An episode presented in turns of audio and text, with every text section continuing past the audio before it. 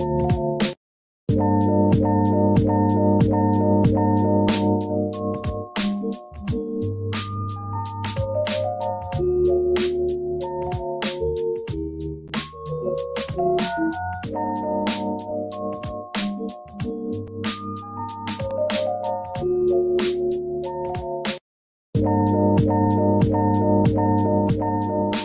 views and opinions expressed in this broadcast are those of the host slash guest and do not necessarily reflect the views or positions of any of BXR entities and those they represent.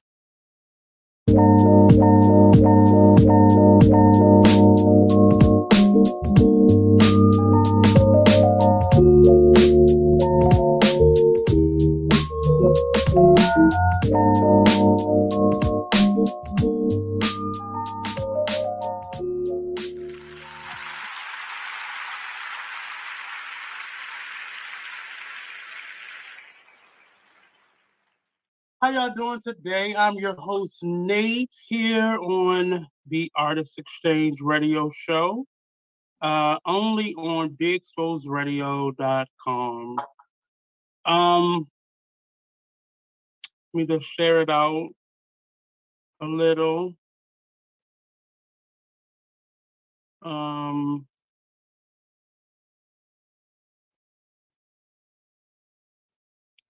I don't know who to send it to.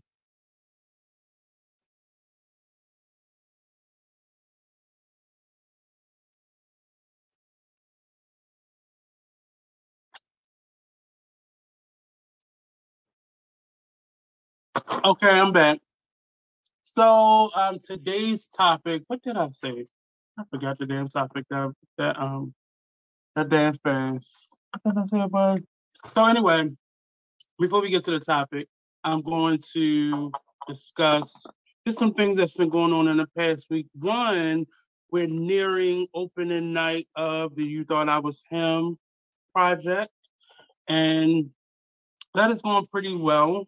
I am really excited about um, all the things that's been happening in association with it.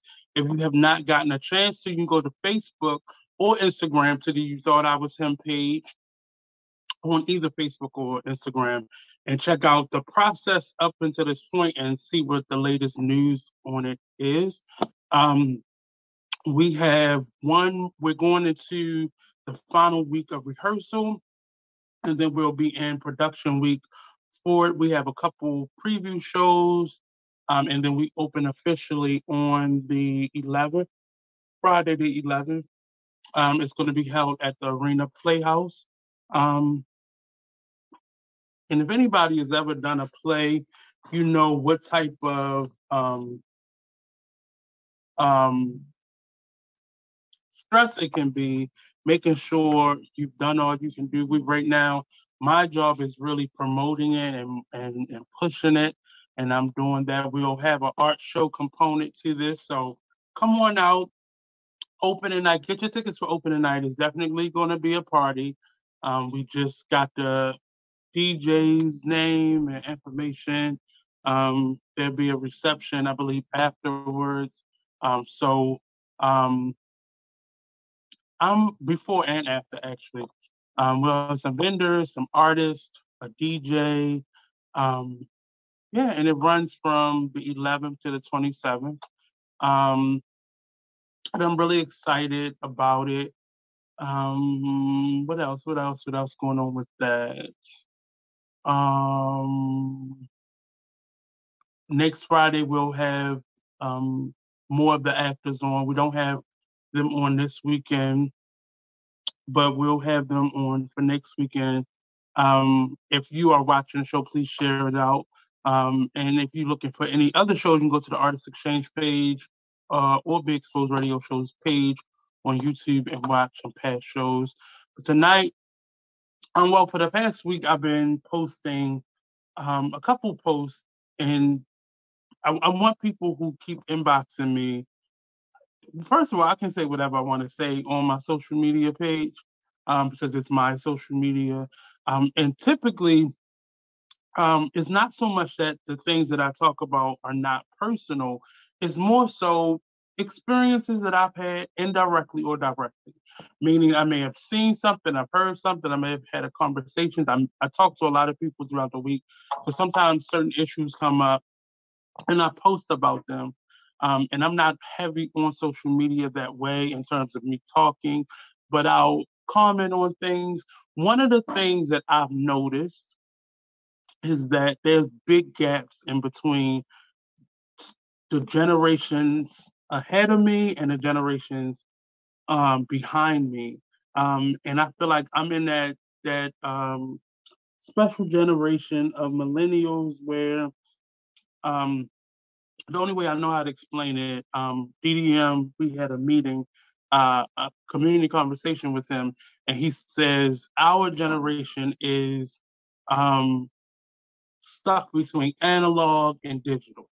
And we remember what it was like not to have all of this technology, but we also are at the opening door of all of this technology coming up. So many of us were kind of the first ones to try things out um, at our age range. I remember um, being able to play on a computer when I was like a preteen, and then you start to learn phones and you know gaming consoles and all those things. But there was a time where a lot of this technology was not, you know, it wasn't as accessible. I remember as um, uh, late as high school for me.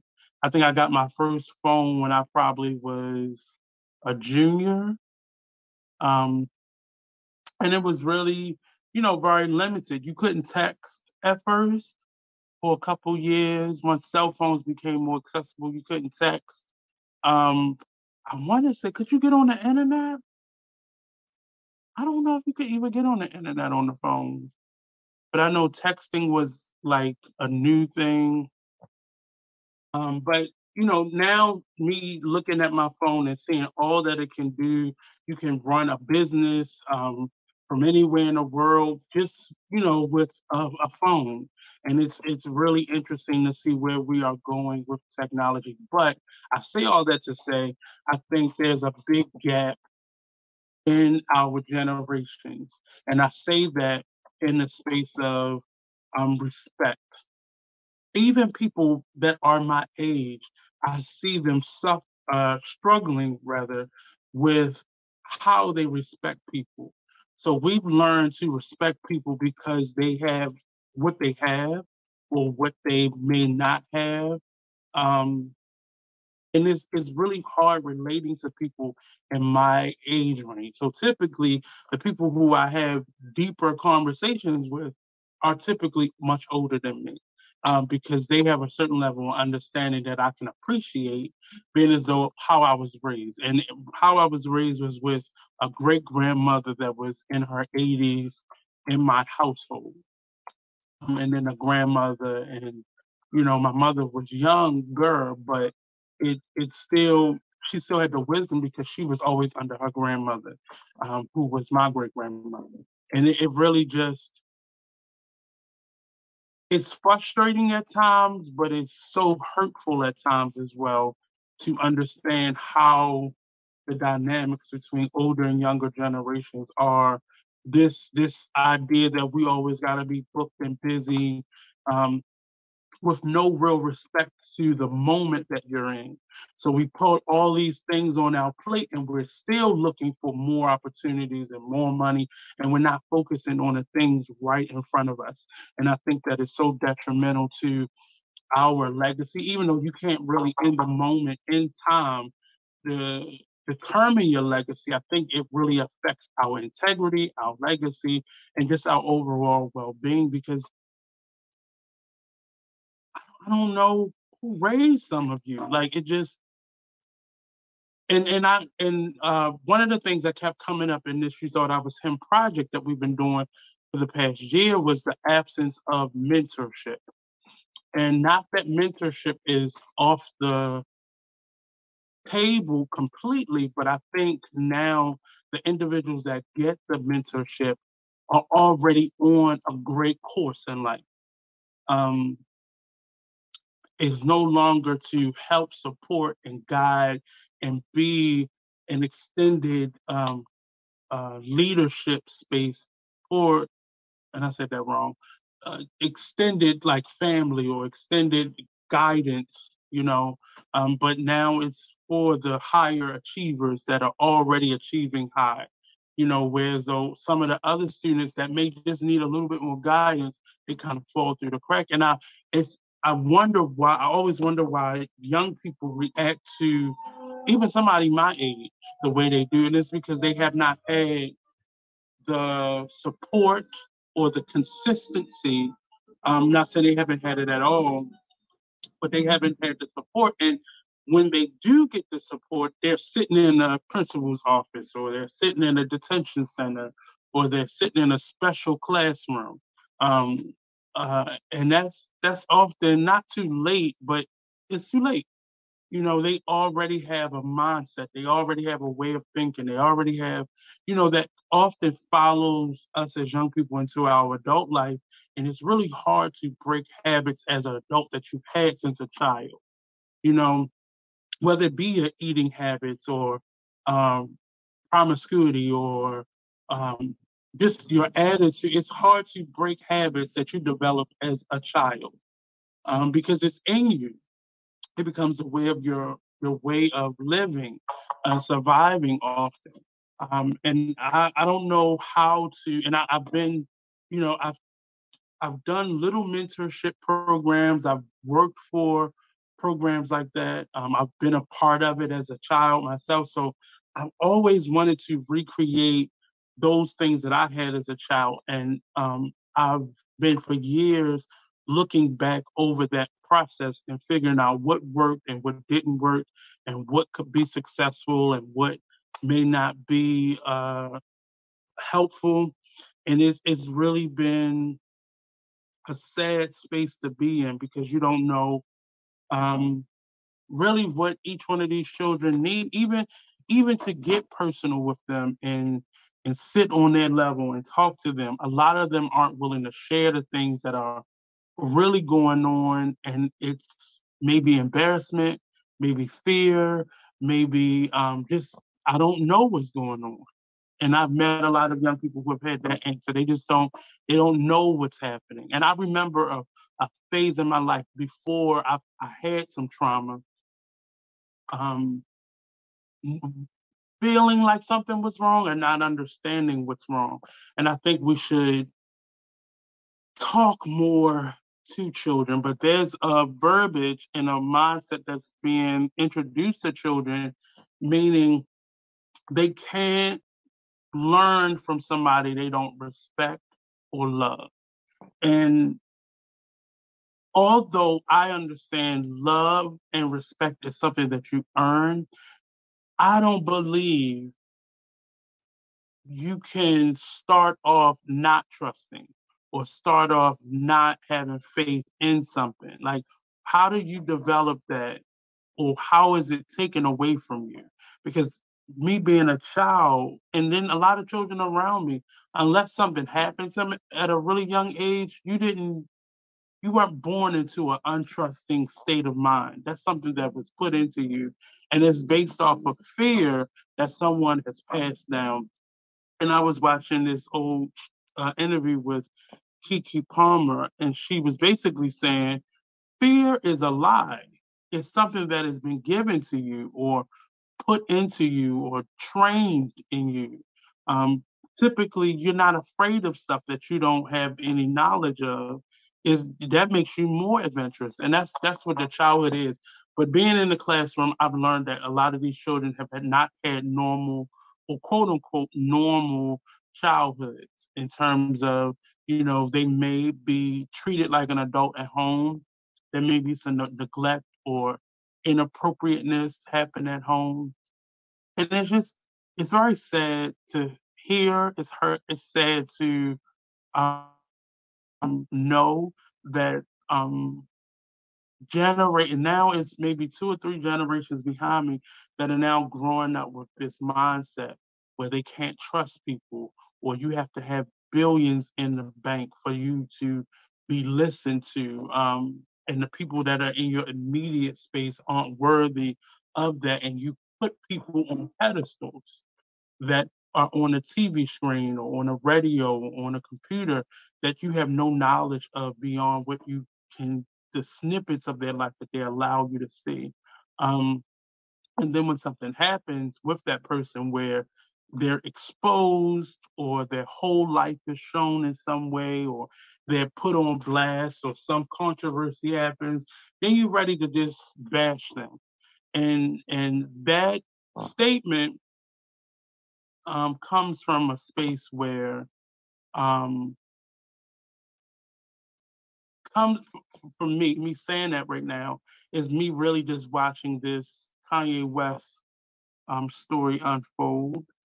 And it's it's a frustrating thing to be a part of in terms of it being in the so, social atmosphere and social media and just our social consciousness right now. I don't understand how we can really there's, a lot of things going on, and I don't want to say anything that may make it harder for me, but um, it really just it bothers me because a lot of what we go through as Black people is at the hands of us as Black people. It also is self-inflicted, i.e., Kanye West. Um, not getting the help he need or not being aware really of the help he needs. And and we go from a space where he, he's always been the oddball out in terms of the underdog, you know, fighting to get to a certain space. And this is what we can see. I don't know this man personally, but it it just feels like when the narrative of a person or who a person is fits my narrative, I'm all for him. But the moment he steps outside of that, and I've been saying it for a minute, like if, we can keep on one hand saying this man has some strong mental issues and somebody needs to step in, then on the other side, we're calling him out his name and wishing his children get taken away from him and and and and hoping that he loses it all. You know, so we'll be much happier and it'll be funny to us and more comfortable to us to see Kanye West drop all the way down to rock bottom. We find him on somebody's camera phone, you know, eating out of trash cans and not having it. Like, that seems to me as a Black person what us as Black people are more comfortable seeing in other people. We love the rise to fame. We love when the underdog wins, but in the back of our minds, in my opinion, it feels like we're waiting for them to fall. And that fall becomes so funny and entertaining to us, where now there's memes. You know, there's a um a meme going around where um another person has and Kanye's been taken completely out of it. Now we're just making fun of our own lives using the meme that has been created to make fun of his, um, where you know everybody is cutting ties with Kanye, um, and it at first glance it can appear to be funny, but when you realize at the end of that is a real man who has real children, who has real family. I, I don't know how much more family he has. I believe he has a brother. I believe, um, but and I'm not taking up for him, but what is so funny about someone's descent from our graces? Or the, I don't even think it's grace. I don't even use that term. Um, but what what's so funny about it? And I watched. Uh, I was talking to a friend the other day, and I, I was saying to him, Kanye is not the first person this has happened to, and he won't be the last person. We love a good rise and fall story you know, and it it's becomes and, and stuff is just not funny to me right now. We're in a space of time where things aren't funny to me. You know, stuff that I may have chuckled at or entertained, it's just not funny to me anymore because I'm seeing how people's lives are really being affected by this. Was this the most effective way to get Kanye's attention? Maybe. Maybe him losing everything is what will make him get the help that is needed or make the people around him finally step in and not just make money from him. Um, on the other side of that, I'm watching all of these companies drop him, not because they believe he's done anything wrong, but because public opinion for him is at such a low point, they can no longer, or they feel they can no longer make money from him. Um, my prayer for him is that he's able to take this moment and and really learn from it and grow from it and get the help that is necessary and come back with a story and make all these people who were laughing at him love him again. Not that that's necessary because it's going to happen. You know, um, just like we're no longer talking about monkeypox or we're no longer talking about COVID 19. Same thing is going to happen. But in the meantime, people have gotten so mean spirited and uncaring and gross. It is a gross behavior from the public at large. Um, the the venom that I hear coming from people's mouth. I was I was watching Vivica Fox speak about Kanye, and it was it was such hatred. And I'm I went over the things that he said. I don't know a lot of especially black people were upset about the things that he said about um about um what was the, the gentleman name that passed away? His name just jumped out of my head. Um a lot of people was upset about the things that they said about him, but they agreed. They kind of secretly agreed with all the stuff that he said about Jewish people. Um, or, you know, it's just it's just it's hard for me because it's so easy for us to throw people away and um and we wonder why people don't come to us when they're going through things. We wonder why our family members die randomly from some disease that they never even share with us because this is how we treat people who are in need. We shy away from things. We don't want your bad vibes around us. Comment. You know, we don't, go ahead. The comment section. The comment section. Yeah, George Floyd. Um, thanks, Crystal.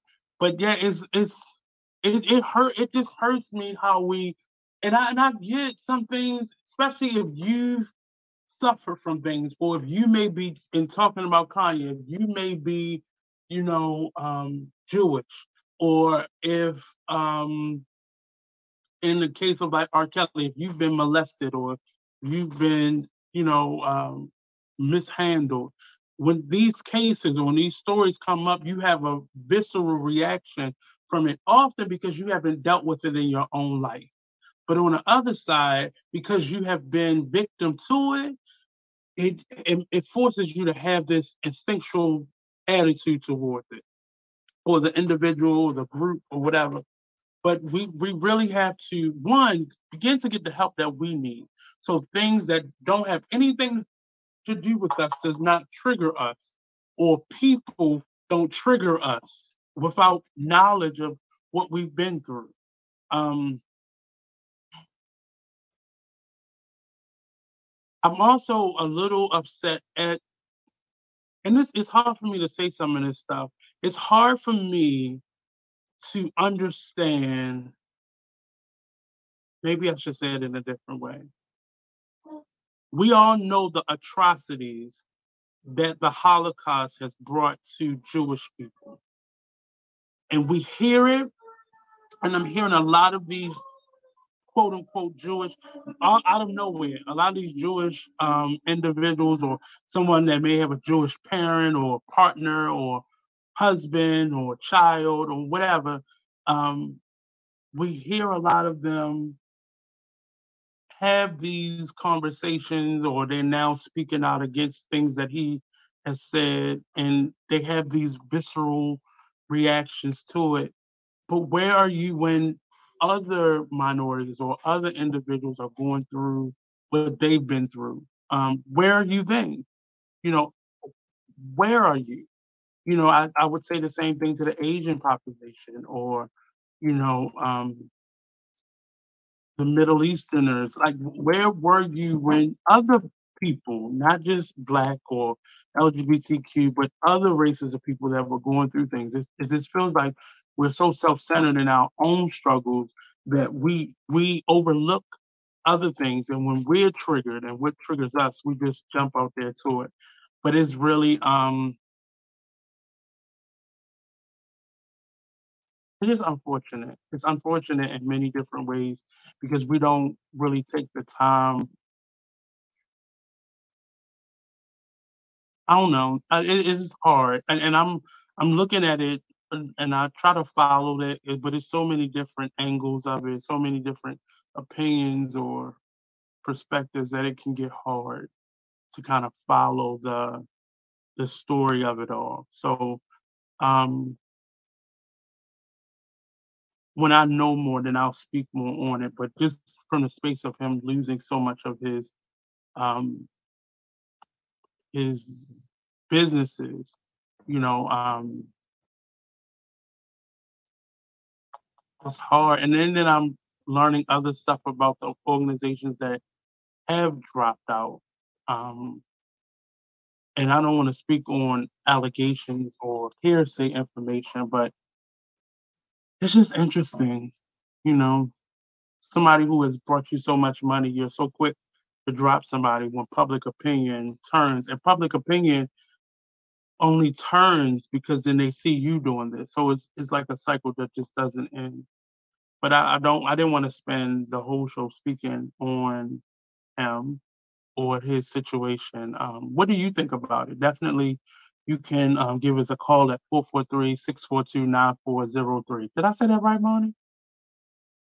642-9403? Yes. Okay. I don't know where I pulled that number from, but it, it, it just came out of my head. Join the conversation at 443-642-9403, or you can continue to message in the message box. Please share, like, subscribe. Uh, this show, future shows, past shows, um, I just saw, and it wasn't just this week, but I just saw a lot of things this week that um, made me pause. Um, and as artists, as um, Black people, as men, as people of color, as LGBTQ, as I've seen a lot of messiness happen this week, and it just uh, it offends me in a way that, um, like I said earlier, stuff is just not funny to me the same way it was funny to me before, because I'm I'm a humanist. Like I I value human connections and people, and it's just when we get into our spaces on our groups and our cliques and we begin to throw mud or in, in some cases, what I've seen in the past couple of months, I've seen people actively from the inside dismantle creativity, dismantle processes, dismantle work environments, dismantle um, relationships from the inside. These the phone call definitely has begun to come from the began to come from the inside, and I'm seeing that more and more. You know, how do you join something and you you want to receive something from it, but you don't want to put the work into what will make it its best. Anybody that has ever worked with me in any capacity will always say, well, if nothing else, Nate is going to show up and Nate is going to give whatever he has. Like, it's very few people that can ever say that. And if they said that, it was a reason I didn't give my all. It was a reason I stopped the connection. It was a reason. Um, but everything that I put myself on, I'm very loyal to a fault, and it also often affects me more than the other parties concerned. But I show up. Um, I'm supportive. I'm loyal. I do the things that is asked of me. I bring myself to the table. I don't just wait with my hand out, you know, for a reward for doing nothing. Um, but we we complain. I just I've over for years I've heard the complaints.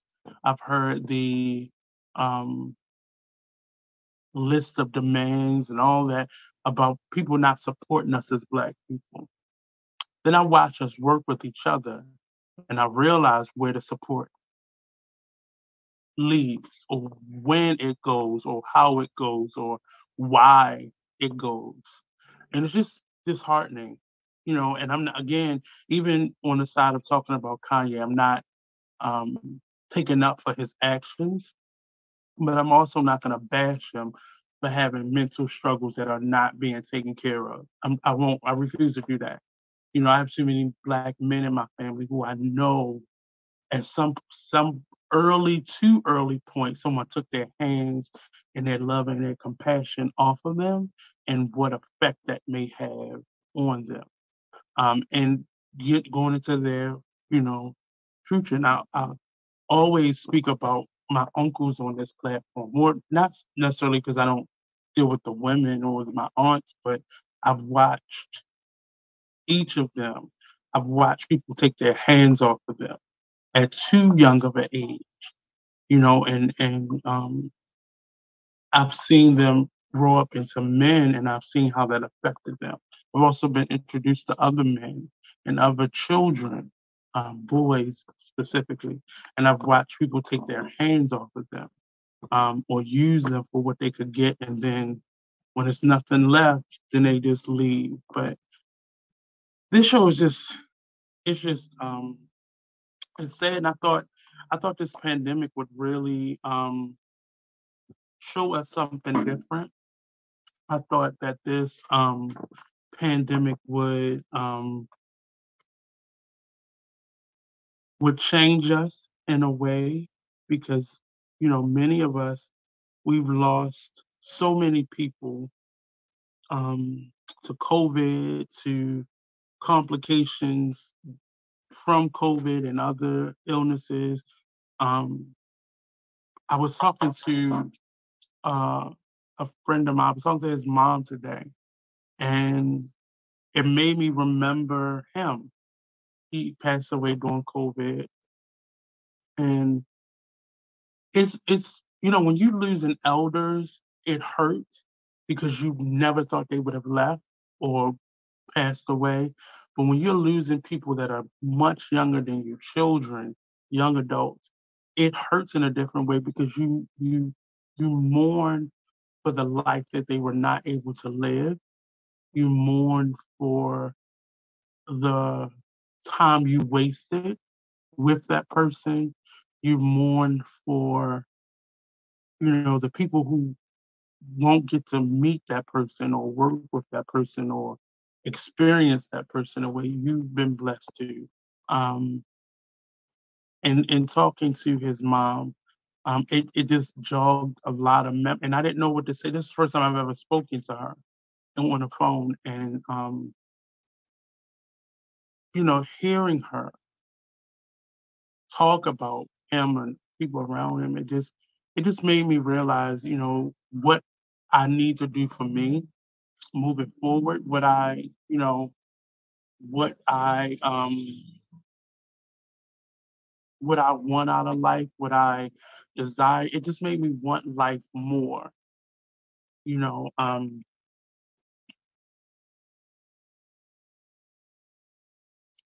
it just it, you know, the life cycle is very unpredictable as we all know it, but it's been very unpredictable in the midst in the last couple years um, due to this virus or flu or whatever. Um, but we still are in a space where we don't we don't respect each other. We don't we don't value each other. And I had a couple questions. Um, and it, I'm jumping ahead here, but what are your boundaries? What do you see as a boundary? What do you see as a um,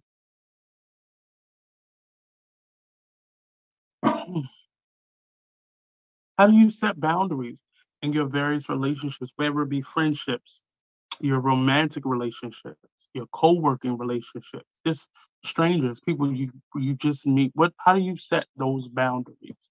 Um, and that's kind of the question that I'm gonna go into next week with as well. But I wanted to throw that out there today. So if you want to comment, um, definitely um,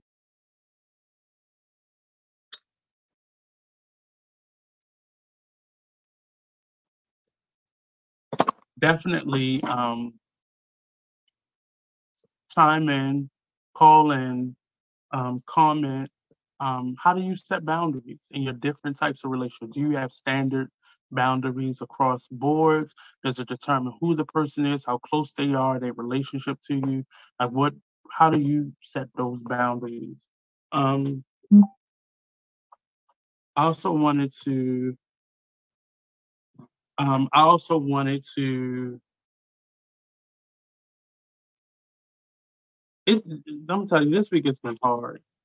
And um, just watching how people work, watching the attitudes of other people, watching people um, set themselves up, set the people around them up without even, um, with little to no concern about what, how that affects people.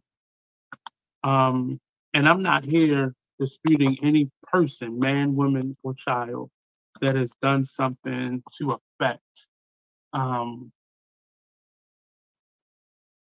someone else's livelihood, someone else's life. Um, not defending it at all.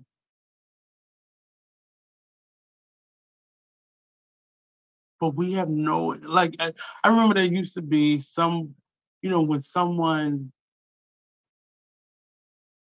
when someone passed away, that was a moment where we would find the the good.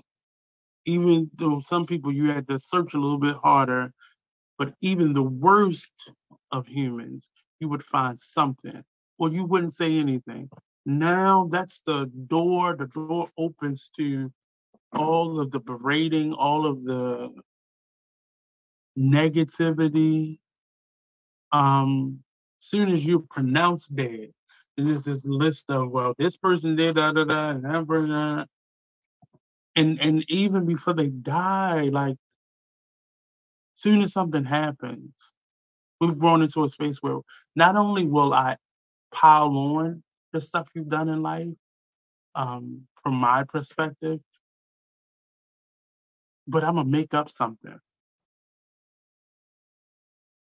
You know, and I, I hear this every time somebody falls from grace. I ain't really like him to begin with. How did he become a billionaire then? If nobody, if nobody dealt with him, nobody really liked him, how did he become so wealthy? It wasn't all Republicans in the beginning up until this point. But that's just that's just the space that I'm in. Um,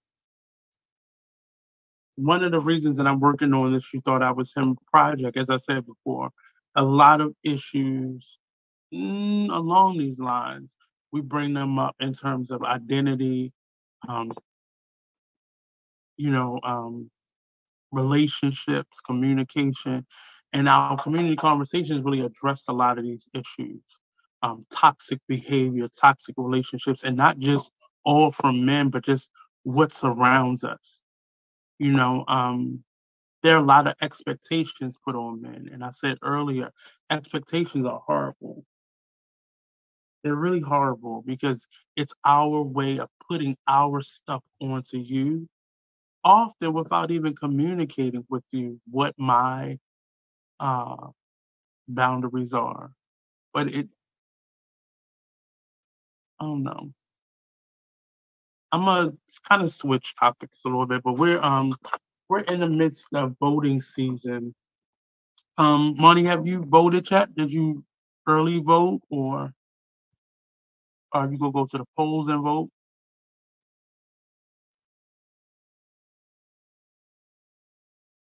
Is my mic on? Oh yeah. Monty must take a little break. Um, but I'm still doing some research on some of the candidates that we do have coming up, and I'm kind of doing doing that while still following some of the um, elections in other states as well and seeing what we're up to be. I couldn't imagine living in a state like Florida um, or even Georgia for this moment and have to deal with some of the candidates that we we have right now. Um, I just watched a debate. I think it's that's DeSantis. Um, I just watched a debate with him and him defend almost criminalizing um, the teaching of history in this this thing that now seems to come up in every election period critical race theory and how we're being erased which connects to what i was saying before. We don't even need that type of person to exist because it's often and i can't even really say they're using us to you know fit their agendas or carry out their agendas because it feels like we're happy to do so with each other. Um, but I'm not really happy with the candidates that we have or the people that are on the ballot here um, in, in Baltimore. Yeah, I'm because it's, it, it feels like if I get up and I do my civic responsibility and I vote and I um, follow the not only the election but their term for whomever wins, it's still not enough because there's not enough people that are staying active and not just on because I can't even say people are well we've seen some record numbers of people since um, Obama has been put into office. However, um, I, let, I need for us to not just be active as we talk about the election, leading up to the election, or just election day, but we really need people to um, we need people to be active throughout the process. And is is this really hard watching, you know, our cities go to go through the um go through the changes that we're going through. You know, I am um trying to decide, you know, a different a moving um, within the next couple months. And I'm trying to decide, you know, what does that look like for me? Do I want to stay here in Baltimore? Do I want to move? Do I want to move to a different side of town? Like what what is it that I want? And that decision is is being, you know, um, distracted by the cost of living, you know, in my city, in cities like this. Like, what does it cost you to live? What does it cost you to um, survive day to day? And I'm an artist, an educator, um, a person who, an entrepreneur. So it feels harder for me, you know, because I have to get out there and I do work that is considered entertainment for people and not necessarily a necessity. Um, and I I was shown that through the pandemic, you know, but we, you know, thanks to you know our mayor here in Baltimore and a lot of the leadership and and a lot of organizations that um, are fighting for people like myself it still doesn't feel like it's enough because there's a lot of red tape and even getting those those resources and those opportunities. Um, but yeah, I, I just I feel a little off today. Um, one because my partner isn't here. Um, believe will be back next week. Um, he's not going to be here for the day, but um, I just watched a lot of ugly stuff happen this week. You know, I was sitting in meetings this week, and I'll say the last couple weeks really, sitting in meetings, having com- personal conversations, one-on-one conversations, you know, going to some events, and I just saw a lot of ugliness. And I also hear and see you all complain on social media about the very stuff that I watch a lot of you doing. Um, I see Chastity has joined the conversation. Hey, Chastity. Um, and I rarely am in moods like this. Um, I do a lot of spectating Um, so I watch people a lot, but this last couple weeks I've seen a lot of ugliness um, come, and I'm still in a you know a deciding phase on what I want to do in terms of um, continuing on with the educational system, and even you know I can never not be an artist, but trying to decide where I want to be at and where do I want to put my focus in in the artist because even within that um, on the entrepreneurial space, I'm seeing a lot of self hate um, amongst um, individuals. I'm seeing that translates and and gets you know pushed on to how they treat other people. I'm watching a lot of um, gatekeeping. I think I made a statement about gatekeeping this weekend, uh, this week uh, on social media, and just trying to just figure out, you know, really identify myself. And I'm in a, a special situation.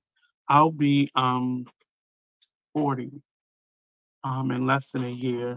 And you know, you know, certain benchmark ages, you know, force you to kind of sit back. You know, for me it was 29, then 30, then 35, and now 40 is one of those spaces for me as well. And just trying to figure out what um you know, what I want. You know, what I want, looking at where my life is and determine what I want for life. And um, really just mapping out things. And it's a little difficult. Um, it's difficult for a few reasons. Um, I love to plan, but I allowed my artistry to be very free forming and um, my business structuring that now. So I'm at a space where now I'm putting a lot more structure into the business side of what, what I want to do and making a lot of decisions based off of that um, and less about just the creative process. Um, and it's really helping me to explore and maintain a different um, perspective. Um, and one of the things that I feel like I'm missing, not totally, but a big part of that was a lot of the elders that I had at one point, either they passed away or we're not as connected as we used to. And I'm blessed to have some of them around me. But um, that level of mentorship, you know, I've, I've been seeking that out in the last two years, really, in a different way than I have previously. You know, um, but again, figuring that out for me because I see it that elder situation be such an important factor in what I'm doing. Um, and, and and I think for me, because I grew up with an elder, um, it's a space that is that needs to be filled in my life. Not that I need anybody to move or just move, but having that level of wisdom around you really um, makes a difference. You see that many success stories include that type of wisdom around them and figuring that out, you know, or, or having that level of wisdom around you. Not to say that's the only way, but for me, that's an important factor. You know, so I always try to keep people around me who have been there, done that um, because it matters to me. You know, not that it necessarily prevents me from making mistakes or having struggles, but it definitely makes a difference when you are going through those struggles, when you are, you know, at weird spaces like this. You know, so I have a lot of 40 something, 50 something connections with people, and it matters to me. You know, I have a lot that I bring to the table um, with even those individuals you know, I have a certain level of understanding and wisdom that I share with them. And I'm always open to what people have to say or what advice people give. I've never been that young person that just ignored it. I, I had times when, you know, I would I would go back and forth with it. Meaning I question a lot of stuff because I can see people's intentions and I'm learning not to focus on intention. Be aware of it, understand it, know what it looks like, but not be so focused on it that I can't hear the message. You know, I talk to a lot of people about figuring out the messenger versus the message. The message is what you you you're there for. The messenger is just the person that carries that message, and that person can often be the least likeliest person or the person you would least likely listen to, but figure out a way to listen. Um, and it's been very helpful to me in various parts of my life because I've to um, uh, listen and hear and take in and, and take what I need and let the rest, you know, fall off to the side. Um, but I like so my mood is really mellow today. And I understand where I'm at, but it really does affect me when I see people purposely treating people wrong or wrongfully um, treating people a certain way because you feel like they can't offer you anything. Um, and every day this week, I kind of posted something um, along the lines of what I'm talking about today. So it really, it really just, um, it matters to me. It really does. Um, last weekend, I was able to um, go to a couple events. Um, I'm connected to the Black Arts District here in Baltimore, and I was able to go to a couple things for them this uh, past week, and this other networking events that I went to, and just watch people watching is very interesting to me. It's very um, it's just interesting to me because I don't know. Um, I don't typically go out to those types of things, and I don't participate typically. Um, but just putting myself up in that space and showing up for the things that I say I wanted is very important to me. I said that last week too. Um, so just a couple questions for you all, based off some stuff that I've been talking about, based off some um, thoughts that I've been having. But I'm, I'm really interested into what are your boundaries? That's a real big question for me. I'm really interested in hearing what people have to say and what thoughts they may have on that. But what are your boundaries? How do you determine your boundaries? Have you determined those boundaries? Um, I've been saying forever I'm gonna start writing for the blog that's on beexposedmedia.com. Um, but I get stuck in what I want to put out there and how I want to, because even the structure of this show is in a not necessarily in a gray space, but it's kind of transitioning into more of self awareness, um, self care, um, self realization type of platform. Um, and I love talking to artists. I love interviewing entrepreneurs and community leaders. However, I want more meaningful conversations and not simply what we're pushing.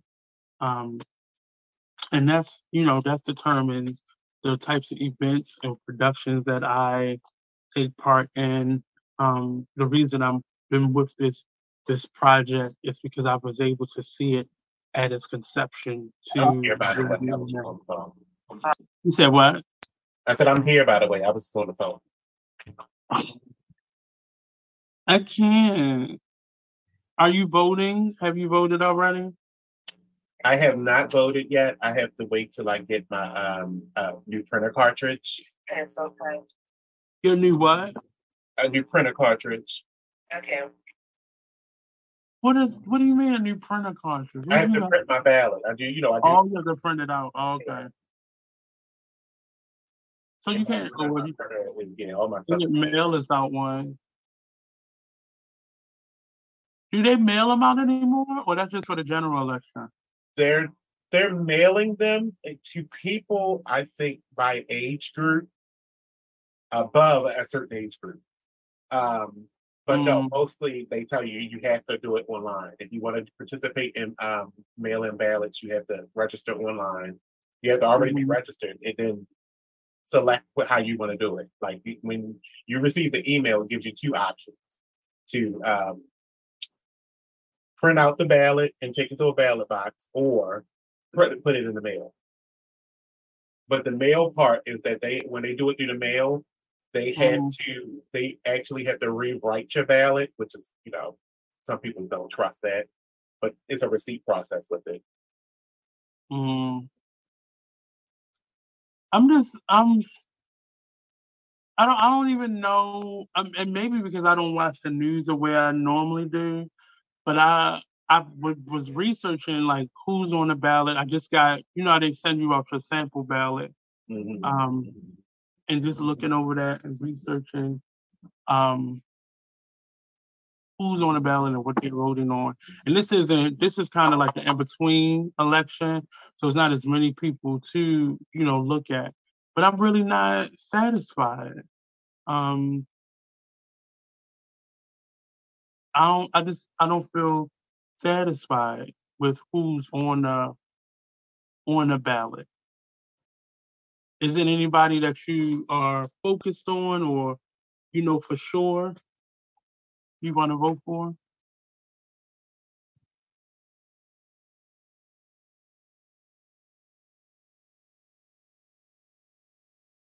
Um, well, Did you just ask me a question again? No, I said, is there anybody you are looking at voting for? Uh, just Or- Wes Moore. Um. Uh, Westmore, Kweisi, um, hmm I'm I'm was focused more on the. Well, I'm not saying in terms of your answer, but I know the person that I'm more focused on are the state's attorneys. uh, well, it's, yeah, it's only one of them, so I even, Yeah, but he's running against oh, someone. no, yeah, Ivan is the state's attorney, um, Anthony Brown is the, the attorney general. Mhm. I don't, I don't, this election. No, it's not- only him on the ballot for, um, state's attorney. if I'm not mistaken. Doesn't he have a Republican, um, opponent? Or you mean in terms of a Democratic, um, candidate? No, my ballot, is only Ivan. I guess the other person dropped out. Cause I wrote, oh, I didn't vote for them. Oh, okay. I wrote in Marilyn Mosby. Yeah. that was my my solution. Because I don't really see anybody else. It was it's interesting. I went to a, a event this weekend, this the end of this week, um, and I saw a lot of politicians there. Uh, Larry Young had a 25th anniversary um, gala, and I saw a lot of. I sent you the picture of your girl, who I saw. Um, and I was just saying, like all these, all these people who claimed that they wanted to do so much for our city, and I'm sure other people are thinking the same thing, depending on where they live. But I just saw so many people there who just made false promises, and they're living, you know, they living it up. Like their their livelihood or their lives have not changed the way their city has. And I think that's why I'm kind of in a a not so good mood um, because I just saw a lot of them um, at this gala and they looked like nothing, you know, you, you can't really see any people's personal lives or their funding, but it just looked like their lives had had not been altered. you know, but then when you come out into the city and you talk to people who have lost jobs or, you know, people who are struggling to be able to afford things because everything from rent to the price of bread has gone up.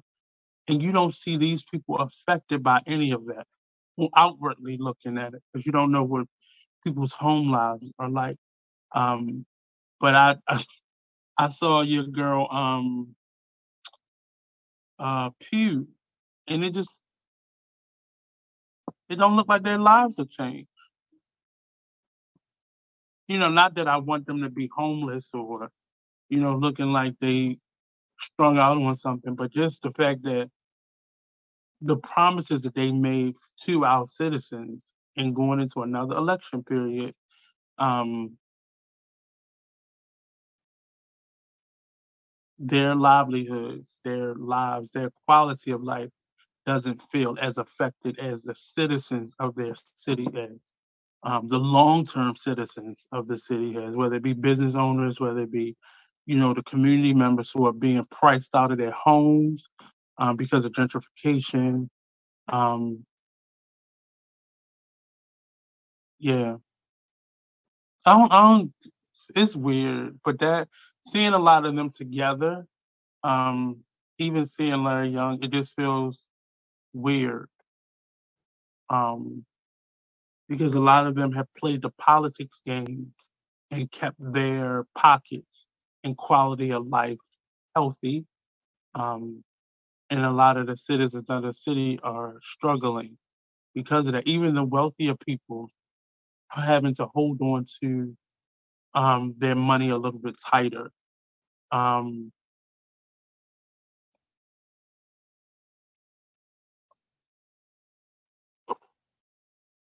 just just trying to figure things out right now.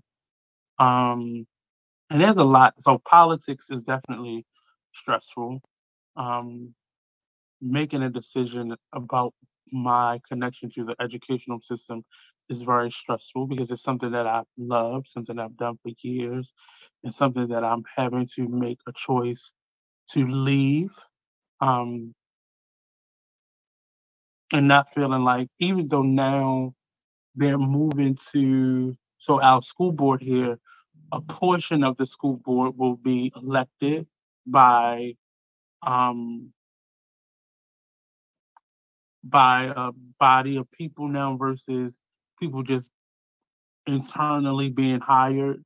Um, which sounds like a good idea, but it also sounds like another political move um, that at the end of the day, the citizens, and in this case, the children will suffer from um, looking at the cost of living, like what things, you know, I walked through the market up there, I was going grocery shopping, and I was just looking at the price of everything.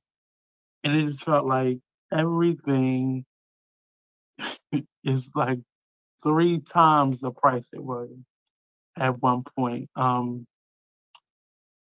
before we went live, uh, I guess Marnie was talking about ordering out and just, you know, how the price um, adds up. And I was agreeing with him because it just, just the cost of stuff It feels, you know, and I know we've been through recessions before, but this one feels different. This one feels planned. It feels on purpose. It feels. a friend of mine, she was um, she's opened up a restaurant, and um, she was asking me, you know, about marketing, and you know, I started asking her questions about the business to help her with the marketing side, and she was, you know, she was lost on a, a, a couple different um, avenues. So I suggested someone that could help her kind of set prices, and that person gave her some advice that was just ridiculous because the people that she in, is intending to be her clientele can't afford to eat there.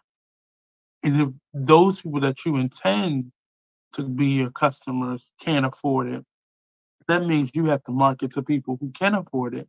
And those people aren't going to want to come to your space because it's in a certain neighborhood. So, how do you balance that out with prices that allow you to be successful while still not price gouging or, or outpricing people who will come and support you. Um, I was walking through the market as to finish that story. I was walking through the market and I was looking at a lot of the items and I was noticing that the items that ha- prices have not changed as much, the size of it changed. So, uh, soda bottles, um, some like detergents, um, food containers have gotten smaller, even though they some of the prices kind of got boosted up, but not as much. And those items seem like they've shrunk them in size. Like manufacturer shrunk the size of a bottle. Um, because I, I used to get this um one brand of detergent because my skin is so sensitive. I have to use um I have a couple ones that I that I've used, you know, just in case, you know, they don't have this one. I found other brands that I could use. And I just noticed that their bottles have gotten smaller because at first the prices for them went up, but then the prices have not gone up anymore, but the bottles have definitely gotten smaller. So what I was paying for, the, the size I was paying for got smaller. And you look at the the ounces on it, and you can tell they got less ounces in the bottle, but the prices have gone up. So, and everything's being blamed on shipping and manufacturing prices, and, and just trying to figure out when does this end. And everybody is selling you on something. Everybody has a tip component to their business, and it just feels weird to say the least. But um, I don't know. I just feel like my mood is just in a weird space, trying to be a creator, trying to be an entrepreneur at a time where everything is overpriced, um, and nobody wants to pay the price. Um, so being an entrepreneur can be diff- difficult in setting prices, and and I'm on a couple different platforms where um, I'm selling to people as well as um, selling services and products to people. And that becomes very difficult maintaining. Um, luckily, here at Be Exposed, we've been able to pivot to a virtual platform. So that doesn't mean Be Exposed is paying for a space and oh, a lot of overhead, but it still becomes difficult because it feels like every market is oversaturated with people now because so many people started businesses. So many people, I know so many people started podcasts and started radio stations because they it's something they always wanted to do and they had the time and the extra cash to be able to do so, so they did it. Um, but I'm definitely um, just in a space of trying to figure out, you know, what I want and what um, what's next 40, as I said earlier, you know, trying to decide, you know, what um what 40 plus will look like for me in terms of what I want, in terms of my goals, in terms of where I want to live, relationships, boundaries. You know, you know, every year I try to um, write down a list of goals um, and I normally started thinking about it around this year because my birthday's um in kind of the it's in the somewhat in the middle beginning of the year, so it's in May. So I started thinking about it now because I'm not big on New Year's resolutions. So I started implementing things that I want next year for this year. So you know the way my you know, business looks. If you, if you can see, you'll start seeing things getting more fine tuned towards the end of the year. Because now I'm thinking about what I want next year versus what I wanted last year and what I applied. So things start getting fine tuned. Um, I start thinking of challenges for myself versus just a list of goals, but more so challenges. You know, um, this year I've been really focused on my website and what that's looked like, and it's taken so long because um, I want more. I want more, but I also want to challenge myself and scare myself into achieving. If you're watching, please join the conversation 443 642 9403. Um, yeah, I just I want more. And I want more in a different way, not just quantity, but the quality of what more means. Um, I'm I'm I'm starting to really research um, the products that I use and trying to figure out maybe black uh, owners, shop owners, or manufacturers that produce those things. Um, I'm showing up more um, in the spaces that I want to be in. Um, I'm trying my hardest to support everybody around me that are that's working and that's going after things. Um, I'm taking the time to learn more um, while doing more. Meaning, you know, I've some of the stuff that I'm most comfortable with, I've taken a back seat, not necessarily stopped doing that thing, but I'm doing it from a different perspective. Um, instead of me being on stage, let me do something behind the stage. Let me do something, you know, that helps me build this product versus just, you know, presenting it. Um, radio, media, jewelry. You know, I scared myself this year and I finally gave in um, to Sharon Nixon with Baltimore Fashion Week and did um, Fashion Week. I'm gonna say, you know, and I do stuff like that. I've done stuff similar to that before, but I never put myself out there. I'm I'm a person that loves to support others and love pushing others, but me doing it for me, it was very scary. You know, it was very scary, and I'm glad I took the challenge. I'm glad I finished it and completed it, and it was a tough thing. I'm, you know, moving uh, my studio from one space to another space in the midst of that. Um, working with almost 30 models, you know, um, hiring my first um, real employee this time and, you know, trying to figure all those things out. Um, really examining my relationships, um, how I treat people, how I show up for people, how I set boundaries for those things to be reciprocated in my life. Um, all those things played a factor this year. So, and me thinking about next year, I'm really just the idea of being adventurous, or that idea of controlled chaos, is kind of creeping into my mind, doing things that are unexpected, you know, doing things that are not expected of me and not just simply proving something to other people, but proving something to myself and really thinking about um, what I want. Um, I have a couple questions, though. I do have a couple questions. Uh, Marty, are you there? I am. I have a couple questions for you. Um, in terms of being exposed, where do you see that going 2023? Hmm. Love putting me on the spot. And these are questions that you should have gave me ahead of time so I could think about them. well, I didn't want to do that because that would have been I didn't want to rehearse answer. Even if it's not something and that's you know in stone.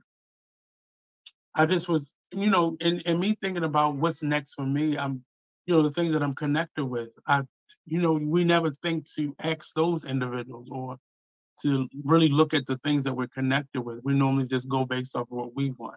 Well, well, part of it, I'll say this. Part of it, you already knew that I wanted to take uh, be exposed to uh, an, uh, a more producing production environment. uh, Mhm. that we want to start producing or and um, filming. Uh, you know the different plays and things like that, being able to exclusively offer those on our station. So that's still in the works. Um, and then we're going to start doing some more um, in-person events now. You know, now that things are open, we're definitely start getting more in-person events. Mhm. Those two things I'll offer out. So like these plays that are happening right now, I wish it would have been able, we would have been able to probably get involved in those a little bit earlier, but time constraints. Right. And then plus, since we got the um, the host It is. the show It's um. starting in twenty twenty three too. It just feels. I don't. I don't. And you know, the last time I felt like this, I was 29, and I um. I was, you know, I was pushing the dreaded 30, and I thought life was going to be about Geritol and ARP, AARP memberships. Um, and I really, that's what I really thought 30 was. I mean, when you're young, that's what you see 30 is.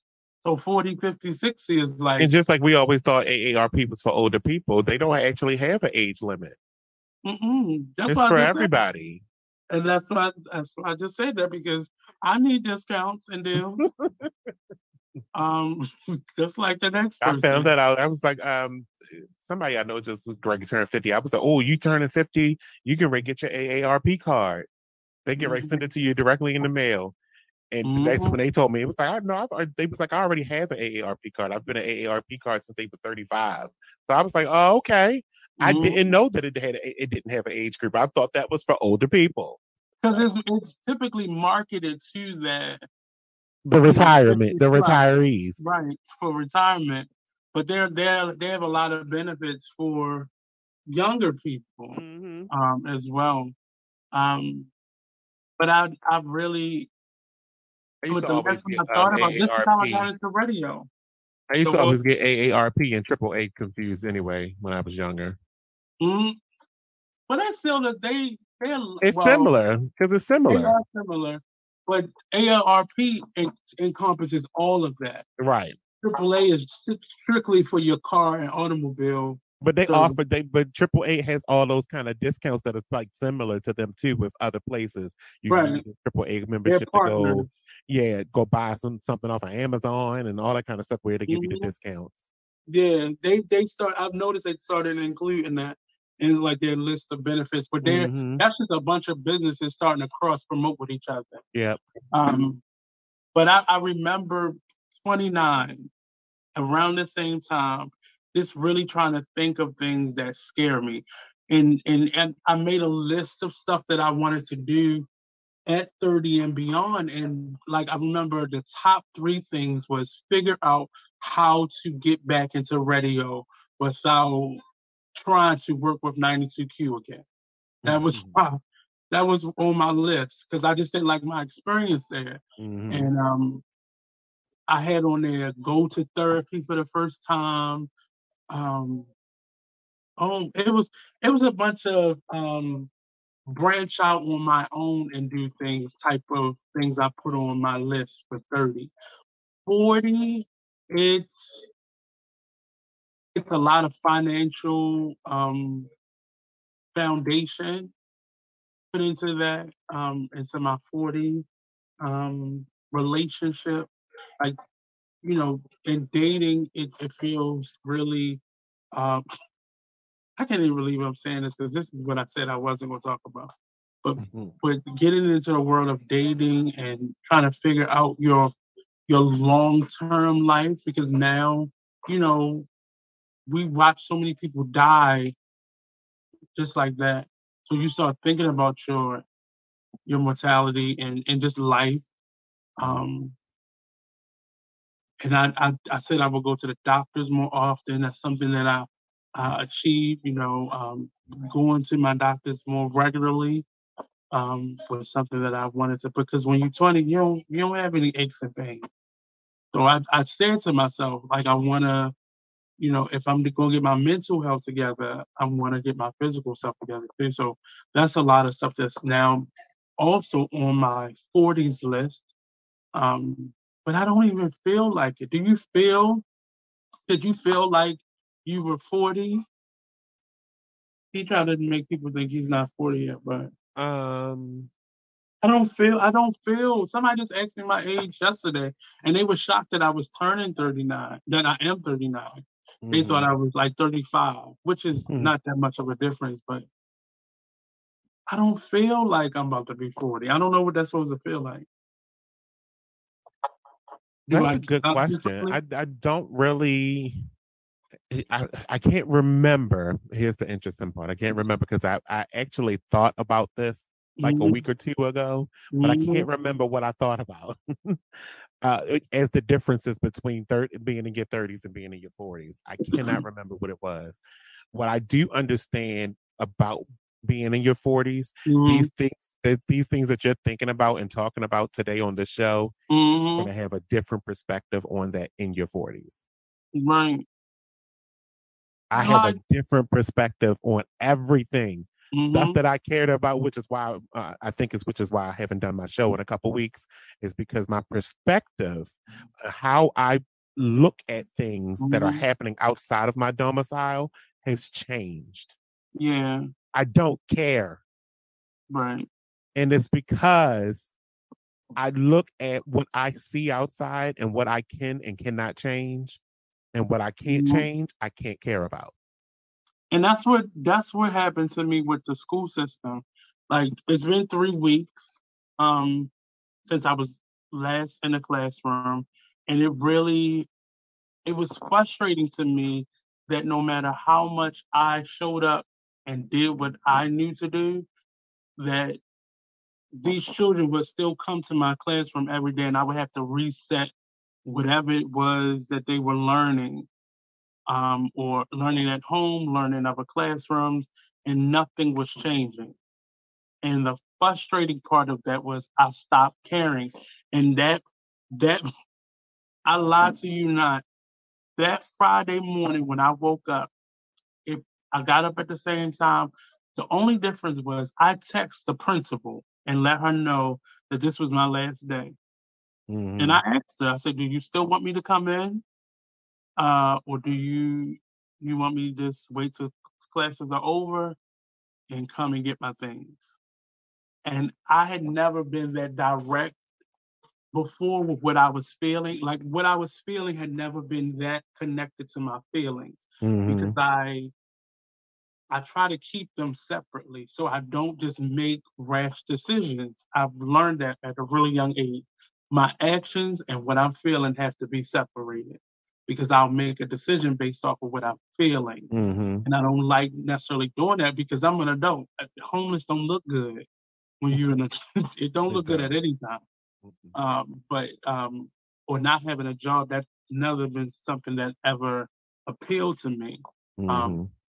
But it I I understand what you're saying because I just I didn't care that morning when I woke up Mhm. because it wasn't something that I felt like I could me on my own could change because the system has gotten to this space where people don't care. Yeah. They don't And that's don't why I can't care because I was I, I found myself caring so much Mhm. about things that was happening on the outside of here Yeah. that it was starting to affect me. Mhm. And then I had an attitude, walking around with an attitude all day. Nothing was making you happy, Yeah. and then all that Mhm. kind of crap.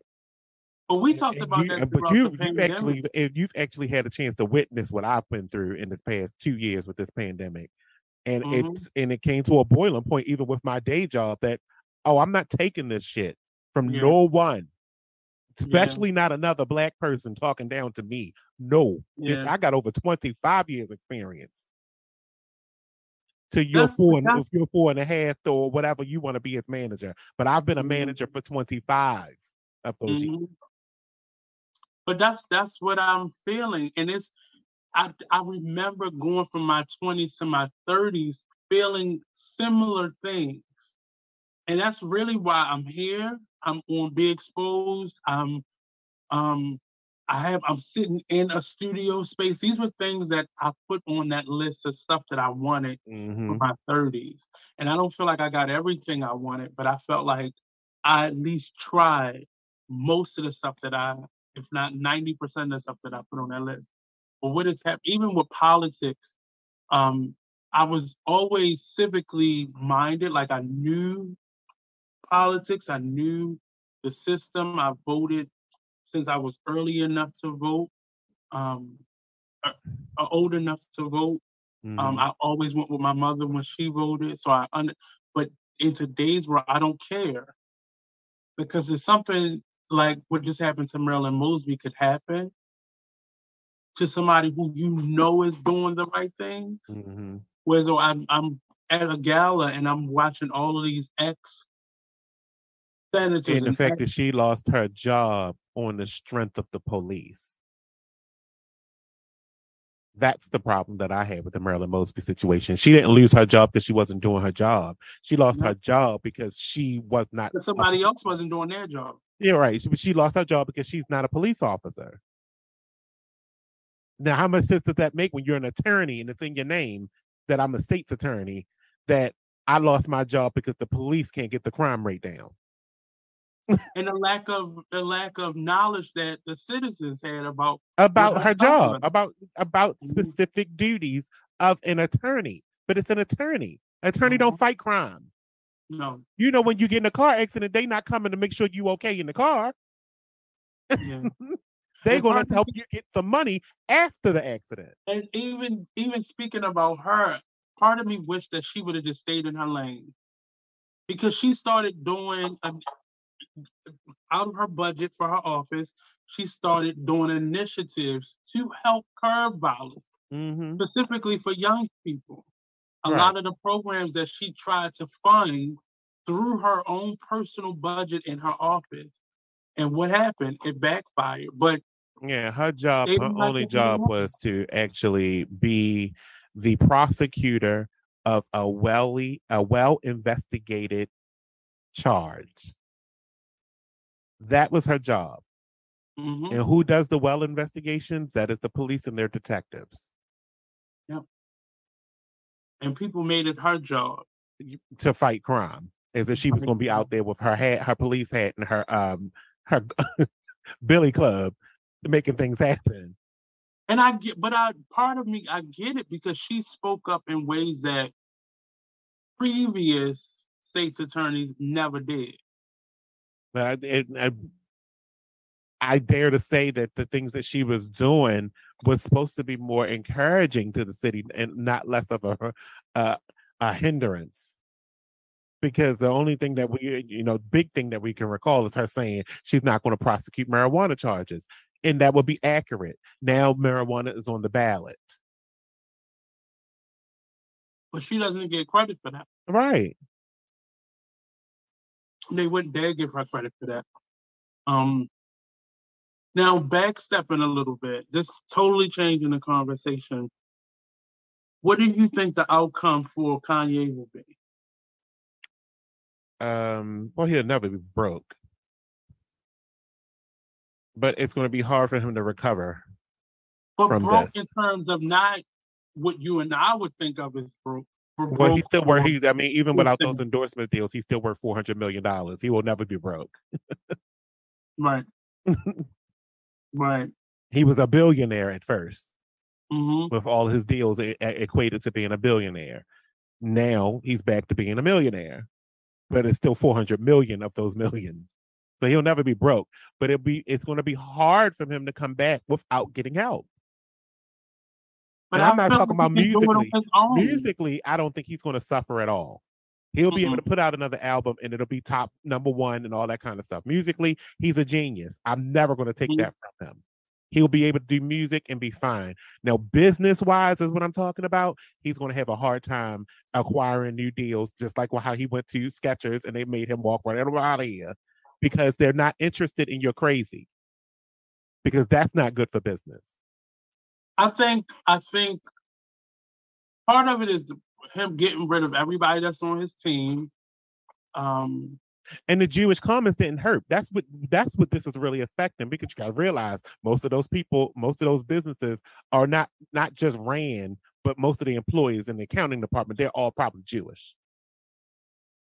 that's the problem that That's the part that was offensive, and why most of these people are like, okay, now you got to come to us and eh, how you going to do this? You want us to do business with you while you're still uh, insulting us at the same time. But I don't even feel they were insulted. I don't think it was an insult. I think it was just disrespectful. Hmm. But uh, it was it was the later comparison is not the the- comparison. The comparison to slavery and and how Jewish people came back and organized themselves after the Holocaust is not the same thing. Explain that. because theirs was the actual how did I explain that? Just we just talked about this yesterday on um on Chaz's show. Um listening. the difference is between a because I, I gave the difference between a Holocaust and, and slavery. The difference is, is that slavery was created by the selling of us to white people to bring over here to build stuff. The Holocaust was just murder. Right. And it was a murder. It was a a, a genocidal murder that they were trying to get rid of all Jewish people. Yeah. to the to the to the point where they were. It was not a lot of them left. Right. As you see, that's why I said it was a genocidal murder, where it was Mhm. only a few of them left that ex- escaped, but escaped with nothing, Right. And they reorganized themselves to become a powerhouse in this country today. Some of his comments, and, and I'll say, you know, and I'm basing it off of his last comments, the, the Drink Champs interview that he had. Um, it it it kills because the people who I see prior to this that are are throwing the dirt and and pushing him deeper into it um, are the people that look like us. Now, once he made those comments again, because that's not the first time he made those Mhm. comments, then they began to retaliate. But nobody, nobody thought that when he said, you know, Bush don't care about black people, you know, but when the narrative switched to them, then that's what the problem was. They were applauding him. They were applauding him when he said that. But when he basically said Jewish people don't care about black people either, then that's a problem. That's that's where I had the issue with. Because he now made- the problem with saying that, though, I mean, it, I mean, you can say that, you can say that, Mhm. but it can't be all. It also can't be true just because the way they generate their money is better than you. But I, I, but I, I think, I think he. Because I don't know what you want them to care about. What is it specifically that you want them to care about? And I think if his messaging was more clear, And I, I I like to use this Park Heights example as a question as, as a as a point. You know, they have their own community in Park Heights. If they didn't want you in there, they wouldn't let you in. mm, That Yeah. you know that whole entire subsection of Park Heights Avenue was the whole entire Jewish community, and they got it on lock. And they get mad when you try Mhm. try to be destructive there. But if they didn't want you to come in there, they wouldn't let you in. And it's a lot of black people, a lot of you know different cultures that live inside that community too. hmm And I it's don't- that they don't don't- want you don't- around; they just don't want to participate in what you have. And, and it's not nothing wrong with it. It's- Amish not, people, I, I think it's not enough that- Jewish people to kind of try to uh, ostracize them. Not enough of them. But I, They just doing better than that us. The problem that I had was I, I heard what he was saying, and it, it sounded like that's what his messaging was. But I think it had he, you know, taken his medication or Mhm. you know, not been on a platform where you're smoking and drinking, and you're. But they still, and you know what? It's it's not that they. uh, What that's why I say the question is why should they? What what should they care about? Because they are still a minority. The points that he was making was how they control industries, meaning they can control whether or not he's a billionaire. We they had the same opportunity to do what they did, and we didn't do it. It takes. Oh, they they And that- came back from a situation where they were almost decimated and Right. organized. And they organized themselves to make money, and make money is what they did. But see that, and that's that's so I'm not I'm not angry with Jewish people having Mhm. issues with him. I, I I I am offended how they decide no more. and then he's gone. He's wiped out. Versus us not knowing we have that same power Mm-hmm. collectively. Mm-hmm. And that's that's the even it was really weird because I listened to that interview several times, but that's what I was getting from it. And even though his messaging was what he was physically saying, I I was listening to the intention behind what he was saying. And it just it did not ring untrue to me. However, I really felt like if we just if we realize the power that we have, we would need a Jewish community to make Kanye or anybody else a billionaire. Mm-hmm. We wouldn't need it because I, I see the way we spend money. I see the way we, you know, we generate success Mm-hmm. or industries. Look at how many black owned restaurants just opened up in this city alone, or black specific business owners that just started in the last two years Mm-hmm. out of nowhere. These people used to have used to work at Amazon and other nine to five, Social Security, post and now they have their own business.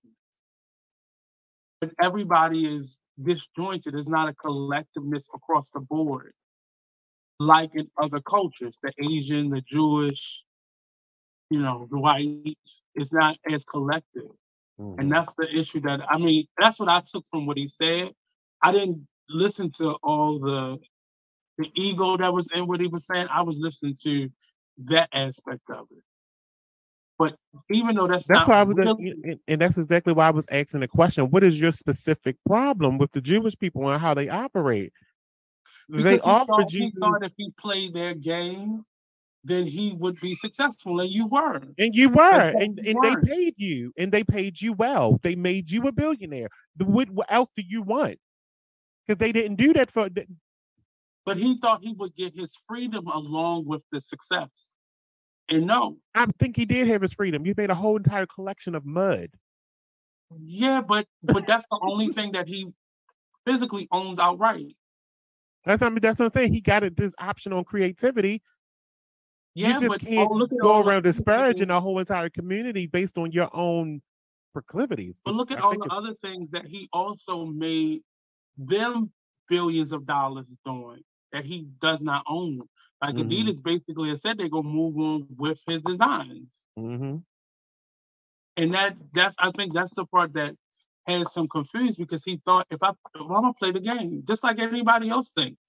Just like some of the people that are his peers think, I'm playing the game, but they know I gotta play this game forever if I want to maintain this.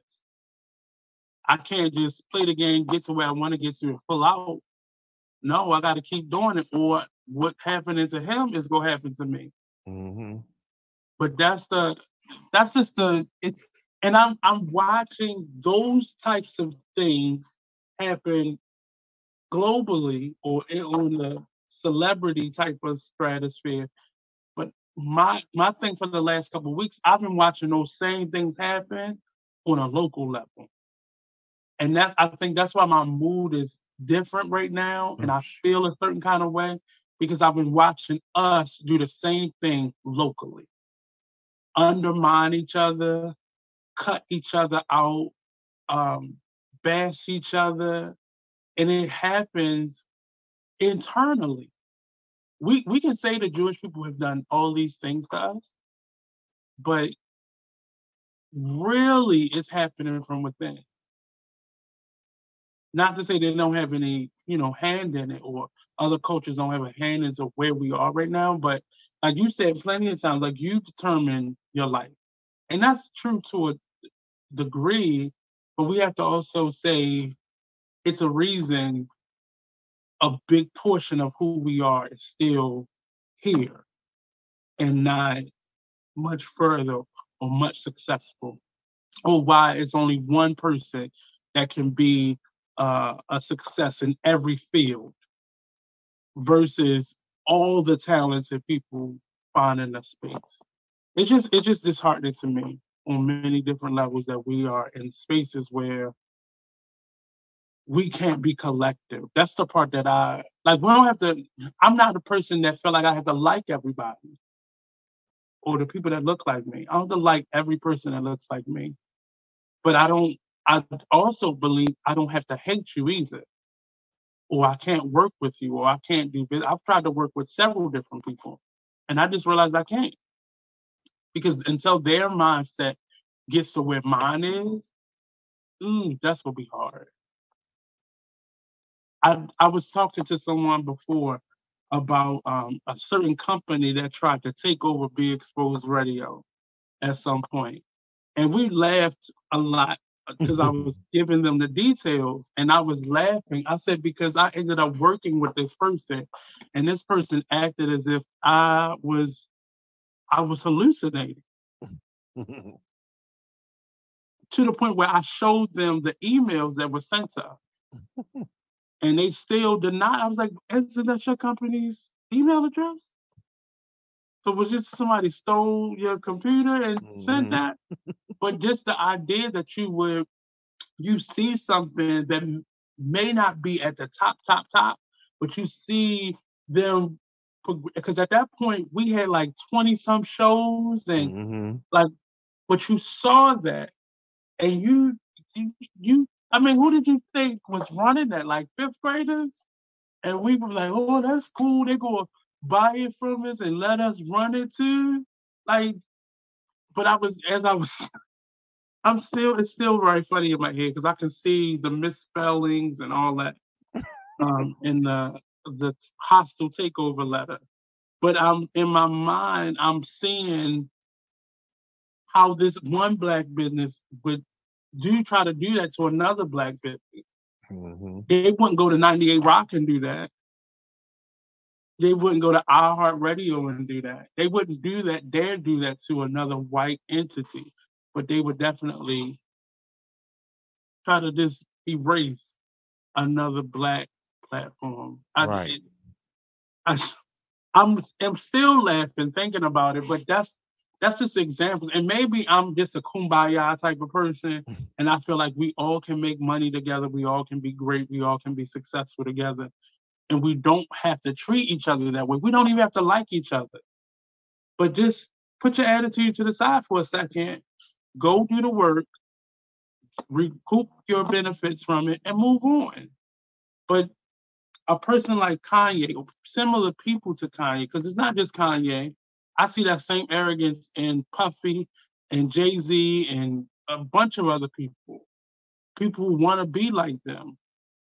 But at some point, we have to figure out like we're giving ourselves our freedom because in his mind, he didn't have freedom.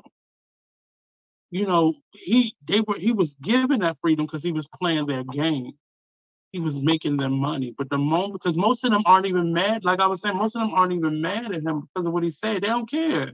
They're too rich to care. The people who were who were offended was was below him. That's the people that was really, uh, you know, upset and at arms, up in arms about what he said. But they were more offended that the money train was was moving. Like he started losing them money. So it really just that that was a part that was affected or um by all this. I don't, I don't even think people cared about what he said, except for the people who just wanted some some talking points on interview shows or something, wanted some ratings. But I don't even really think people cared. But enough about Kanye. I think um, he is still very wealthy and still will be very comfortable um, in his life. Um, this one question keeps popping up for me like, what are your boundaries? Now, many people don't really know Marnie because he don't give you a chance to know who he is. Um, he don't give you the space uh, to get to know him. I'm only but, an open book on Tuesdays at seven when I'm live.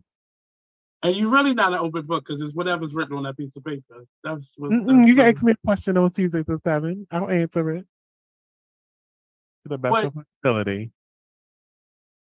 But I, so I always had friends like you that Mhm. were that guarded and that not it's not wasn't even about being private, but that guarded. And I was always the one that was so open and so welcoming and so just open with things that it just would not um it I saw it was harmful. So I always would say, you know what, one day I'm gonna be that private. So I began to little by little remove myself from certain things. Um, but I still didn't set boundaries. And Mhm. in me saying you, do you have boundaries? Do you have and I'm asking that to be facetious, but how do you set boundaries for people? Hmm, for people. Hmm. That's a great question. And it could is a, be friendships, know, like romantic relationships, co-workers. well at this point, Nate. I think you know that um, I, I have a low tolerance for a whole lot of things, so it's um difficult to even answer that question because uh, because of my low tolerance. Um, I'm very upfront. That's one of the things I am. I'm gonna tell you if I'm going to do it, and I'm gonna tell you if I'm not going to do it. So the Mhm. boundaries is it, it, it, it- the boundaries is at the question Mm. Right. because I don't know what the line of my boundary is. If I don't like it, I'm not going to do it. If I like it, I might do it. If I like it a lot, I will do it. So in essence, you really have not set boundaries. It's just I really have not. I, Mhm. I'm a I'm a ask me and then I'll make a decision person. Then I've had to learn how to set boundaries. I I was forced to learn because often my kindness has been taken as a weakness. So Mm, I've had to enforce boundaries, which makes me always look like the bad guy. mhm. And I don't know how some people get away with that, and some people don't have to do those things. Um, and then others like myself, I have to set boundaries because people just think I'm gullible or not very intelligent, and then I Mhm. have to show them, and then set a boundary so that it doesn't happen again. And then I have to start that process with every person. But that was just something that was on my mind this week, and it's really something that I'm um in my talk circle that I have that I'm presenting this week. So we'll I'm gonna go deeper into that um as we come up next week. But the show is coming to an end. Uh do we have the Skyline show coming up tonight? Yeah, they're on their way in. Mhm. So we'll be having the Skyline show starting very shortly.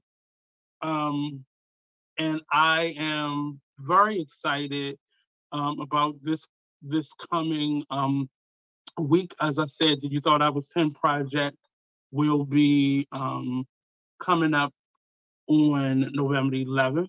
And we have some really great young men um, working hard.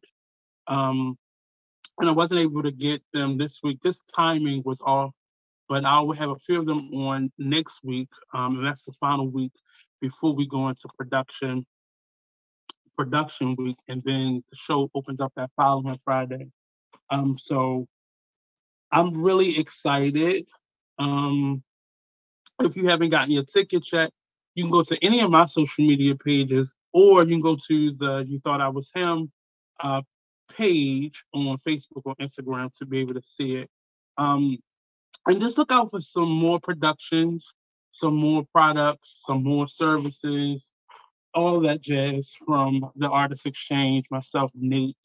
You can follow me on all social media platforms under either Nate Cowser or the Artist Exchange. Um, and don't forget, come on out on my new my new space. I'm over east uh, off of Hartford Road, 4709 Hartford Road, um, the Vashon Blue Jewelry Studio. Of our website will be coming shortly, but it's one big website.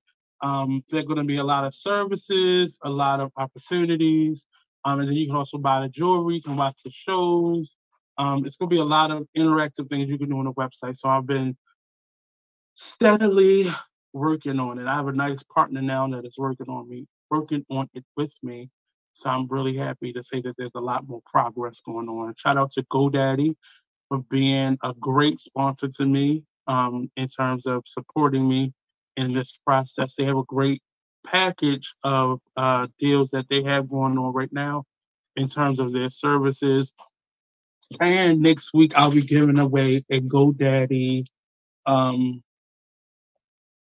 uh, card reader. Um, they have these new card readers. I'll show you mine.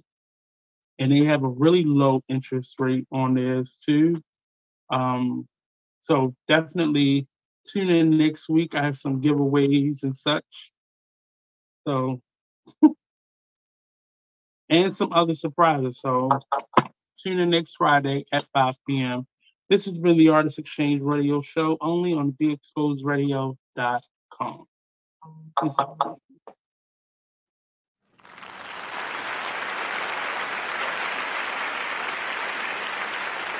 Thank you.